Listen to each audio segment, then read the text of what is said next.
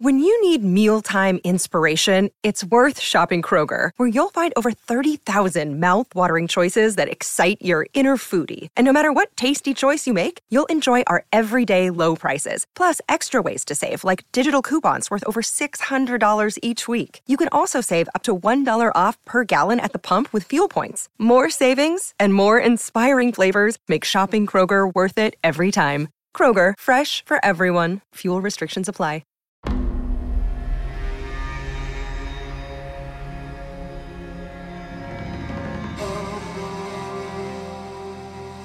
Brother betrays brother, and one steals their birthright, but vengeance will be taken. Welcome to the History of Egypt podcast and Total War: Pharaoh. Today, we introduce Amenmesse, a most curious individual whose rise to power and reign as king were fraught with conflict. Amenmesse, the viceroy of Kush, is a strong choice to lead your armies. Today, we get to know the man himself.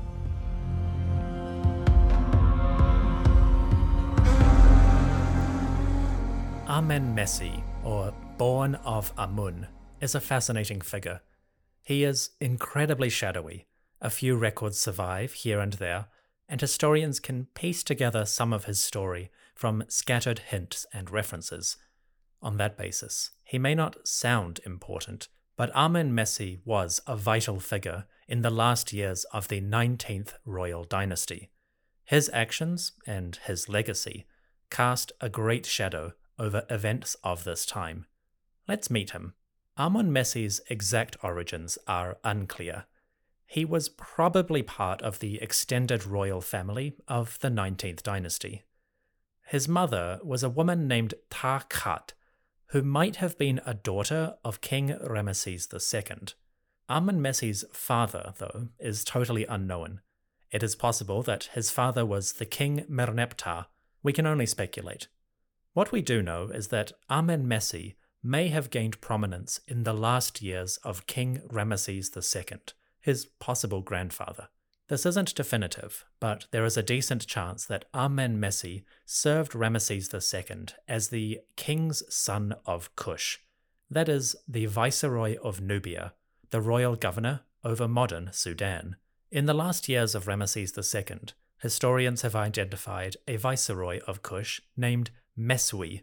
Mesui, or Messi, could be a shortened version of Amenmesse. So there is a decent chance that this viceroy is actually the young prince. If that is accurate, then Amenmesse apparently served as the viceroy of Kush, the overseer of Nubia, on behalf of the pharaohs. When his grandfather, Ramesses II, finally died, the new king, Merneptah, kept Amenmesse in his position. At least, he did for a few years.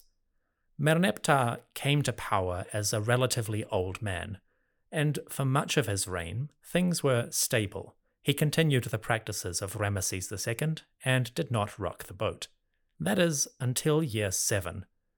About 7 years into his reign, Merneptah suddenly reformed or shook up the royal administration. In this time, a bunch of high-ranking officials suddenly disappear, replaced by new names and individuals. Amenmesse, or Mesui, the viceroy of Kush, was one of these people. The causes are unknown. Perhaps there was a disagreement, a disgrace, a rebellion, or simply discord. Whatever happened exactly, trouble was brewing. And when Merneptah died, Amenmesse saw his opportunity. The viceroy of Nubia, the king's son of Kush, was an extremely high-ranking position. The governor over modern Sudan held sway in an enormous territory, and his duties extended all across the region. The viceroy of Kush was responsible for the Egyptian administration and imperial control of Nubia. Within this remit, the duties included military security, control of the River Nile and its traffic, subjugation of rebels or outsiders who might threaten the peace, and the security and peacekeeping of the locals themselves. Also, the gold mining expeditions were a vital source of royal wealth, and the viceroy of Nubia was responsible for these projects. Finally, the viceroy also held sway over the local chieftains and leaders of the Nubian communities, and he, on behalf of the pharaoh, received tribute from the Nubians and gifts from all the loyal subjects. The viceroys of Nubia are incredibly well documented. In the time of King Tutankhamun, over 100 years before Amenmesse, we know about a viceroy named Hui, and the reason he's interesting is that Hui constructed a lavish tomb, which he decorated with images of his work and job. In the tomb of Hui, from the time of King Tutankhamun, we see the duties of the viceroy of Nubia. He sails up and down the river, inspecting regional fortresses and towns. He also gathers the tribute that comes from the Nubian chieftains and from distant lands. The most important thing we see here is the gold. Within the tomb of Hui and that of other viceroys, there is an overriding emphasis on the presentation of gold. Rich yellow metal, smelted into rings, kind of like donuts, pile up before the viceroys, and foreign dignitaries bring them by the dish and plate load, holding endless amounts of valuable material. The reason is simple. The highlands and mountains of eastern Sudan, ancient Kush, were rich in seams of gold, and from an early age, the Egyptian monarchs began to exploit this region, mining it constantly to extract the valuable metal. As the viceroy of Kush, the overseer of southern lands, a man like Mesui or Amenmesse would have had access to incredible wealth. With that in mind, it probably wasn't a good idea to make Amenmesse angry. When Merneptah died, his son, Seti II, ascended to the throne. For a short period, Amenmesse bided his time. But then, suddenly, about 6 months into Seti's first year of rule, Amenmesse led a rebellion. Scattered records throughout the Nile Valley suggest that very soon into Seti II's reign, Amenmesse rose up and declared himself to be the true king of Egypt. This rebellion probably began in Nubia. Amenmesse, the former viceroy of Kush, may have travelled south after losing his job, and perhaps he gathered allies from among the regional governors and rulers of this wealthy land. Then, when Seti II took the throne, Amenmesse seized on his opportunity. He gathered the troops and commanders and rose up in civil war. Our earliest record for this conflict is at a fortress called Buhen. Buhen today is underwater, buried beneath the waters of Lake Nasser. But once upon a time, Buhen was an enormous fortress and town, kind of like a giant castle controlling the River Nile. At Buhen, Amenmesse commissioned a text that proclaimed his identity as the King of Egypt.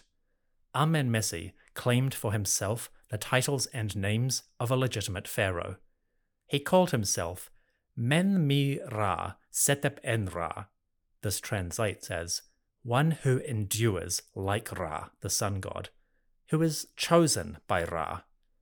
He also called himself Amenmesses Heka Waset, that is, Amenmesse, the ruler of Thebes. It seems that Amenmesse declared himself the rightful pharaoh of Egypt. He rose up in rebellion in the southern lands, and then, gathering his forces, he started to move north. Small traces throughout the Nile Valley hint at Amenmesse extending his power over a period of several months, until he reached the city of Waset. Waset, ancient Thebes or modern Luxor, is the great southern city of Egypt. It is here that you will find the temple of Karnak, of Luxor, the memorial temples, and the Valley of the Kings. Waset, or Thebes, was an incredibly valuable settlement. Amenmesse invaded it. By studying monuments throughout the region of Waset, or Thebes, archaeologists can identify a historical process. First, we have a spate of monuments constructed and partially decorated by King Seti II. These probably date from the very first months of his rule, when he would have started a whole series of projects to glorify his new reign. But then, suddenly, work stops on Seti's monuments, and we see a period in which the king's name is suddenly being erased and defaced from these structures. Those names, originally of Seti II, were then replaced by the usurper himself. Amenmesse seems to have swept into Thebes, taken over the regional administration, and expelled all traces of Seti. It's not clear if Amenmesse took Waset or Thebes peacefully, or if he had to conquer and sack the city. There is no archaeological evidence on this particular point. We do have one record that maybe hints at local resistance. In the region of Thebes, there is the famous Valley of the Kings, the site of the royal tombs commissioned by the various monarchs. The people who built those tombs, the workers and artisans, they lived in a small village not too far from the valley. This village, Deir el-Medina, has been fully explored by archaeologists, and coming out of that settlement, we have thousands of tiny fragments of texts and records relating to these periods.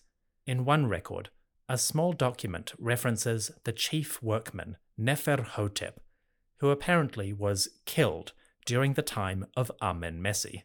Neferhotep had been a high-ranking member of the community at Deir el-Medina, and it's possible he was killed as part of the political turmoil taking place during this time. Another record from the same source describes a conflict between Neferhotep and one of his colleagues. Neferhotep had complained about this colleague to a high-ranking government official, and eventually the matter went all the way to the top, to a man called Mesui. Mesui is almost certainly the shortened version of Amenmesse, the usurping pharaoh who now controlled Thebes. We are missing a lot of the context here, but we maybe have the beginnings of a story. Apparently, Neferhotep was involved in a civil dispute taking place within the community at Deir el-Medina. That dispute escalated, eventually coming to the attention of the local pharaoh himself, and subsequently, Neferhotep was killed. To be clear, we can't say who ordered this killing. It may have been Amenmesse, but it may have been somebody else acting on their own initiative. The reference to Mesui or Amenmesse simply provides a greater political context for what was happening. But whether the usurping king actually got involved in this dispute, we can't say for sure. Still, it is possible that Neferhotep fell on the wrong side of politics. Anyway, back to the big picture. When Amenmesse seized control of Waset, the pharaoh Seti II was not within that place. Apparently, Seti was far to the north, probably staying at one of the two palaces in Memphis or Pi-Ramesses. So Amenmesse did not face Seti directly, nor did he kill the reigning king. Instead, the two monarchs seem to have settled down into a kind of divided realm. In the north, Seti II continued to hold power, and he built monuments and left records during this time. But in the south, Amenmesse held control of Waset and the southern lands. Amenmesse would try to expand his power north, but he never managed to take control of the entire country. The furthest northern record for this king is at a place called Rika, which is near the great Fayum, just south of modern Cairo. So apparently Amenmesse was able to extend his influence, or at least his name, as far north as the Fayum, but he was not able to take over the northern half of the country. Whether that speaks to determined resistance from the northern ruler, Seti, or whether it suggests that Amenmesse was quite satisfied with the south, thank you very much, we can never know. What we can say is that, at least for a few years, Egypt was officially divided between two kings. The true heir.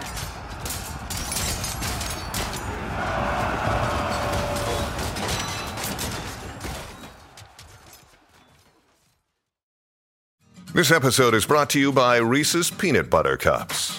In breaking news, leading scientists worldwide are conducting experiments to determine if Reese's Peanut Butter Cups are the perfect combination of peanut butter and chocolate.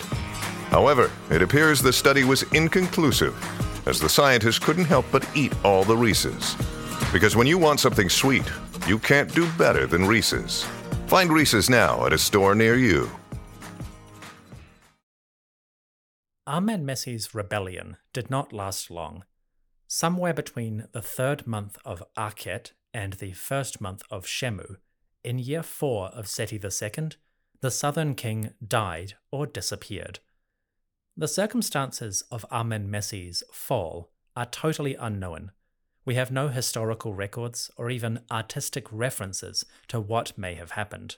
It is possible that Amenmesse left behind a son who might grow up to inherit his power, but that is a story for another episode.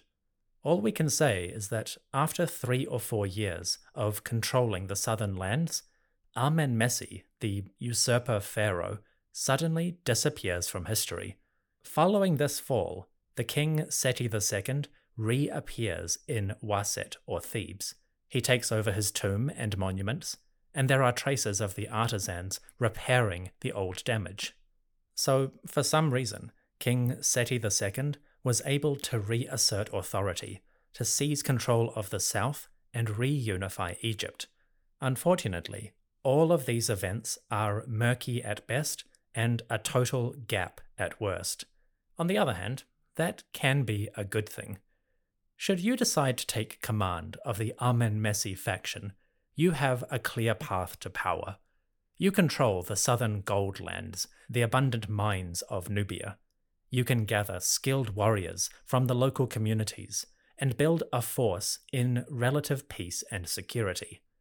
Then, when you are ready, you can start moving north, sailing down the Nile River and extending your influence. Ultimately, you will need to face the rulers of Egypt, Seti II and his wife Tausret, and you will need to fight to take control of the country. But where Amenmesse might have failed, perhaps you will succeed. You can step into the gaps of history, seize control of Waset, and then even further north. You might unify the country under your rule, bringing it together in the name of Amenmesse. Should you do so, well, you will go even further than this curious man.